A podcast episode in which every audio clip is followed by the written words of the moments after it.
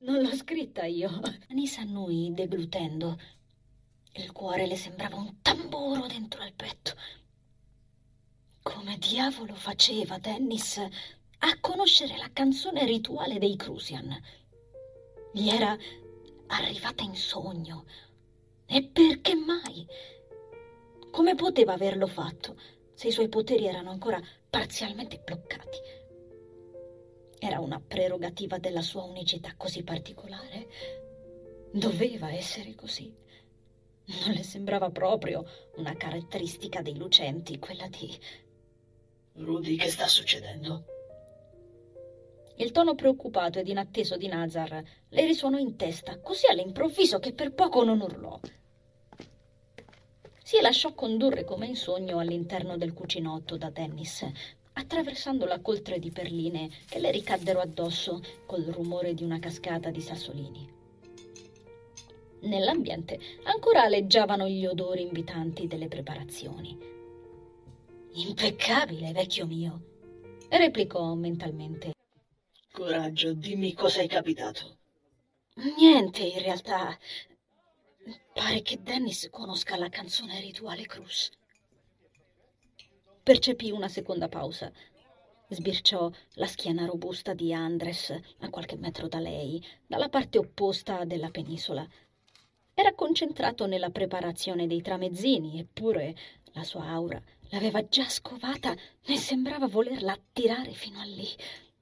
Scacciò quella sensazione. «Ne sei certo, Rudy?» «Puoi scommetterci la cravatta, amico mio!»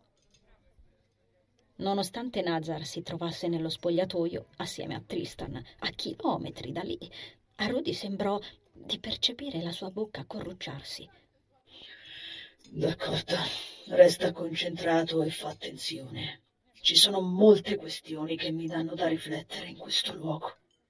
«Anche a me», pensò Anise in risposta, stringendo con più forza la custodia di Regina. «E vedi di chiamarmi per qualsiasi evenienza. Mi accorgerei se sei in pericolo e sei protetto dallo scudo di Staren. Ma tu fallo ugualmente, per scrupolo.» Lei sorrise. «Tu ti preoccupi troppo, Nazar.» «Tu troppo poco.» Ancora una pausa. «A più tardi. Mi raccomando.»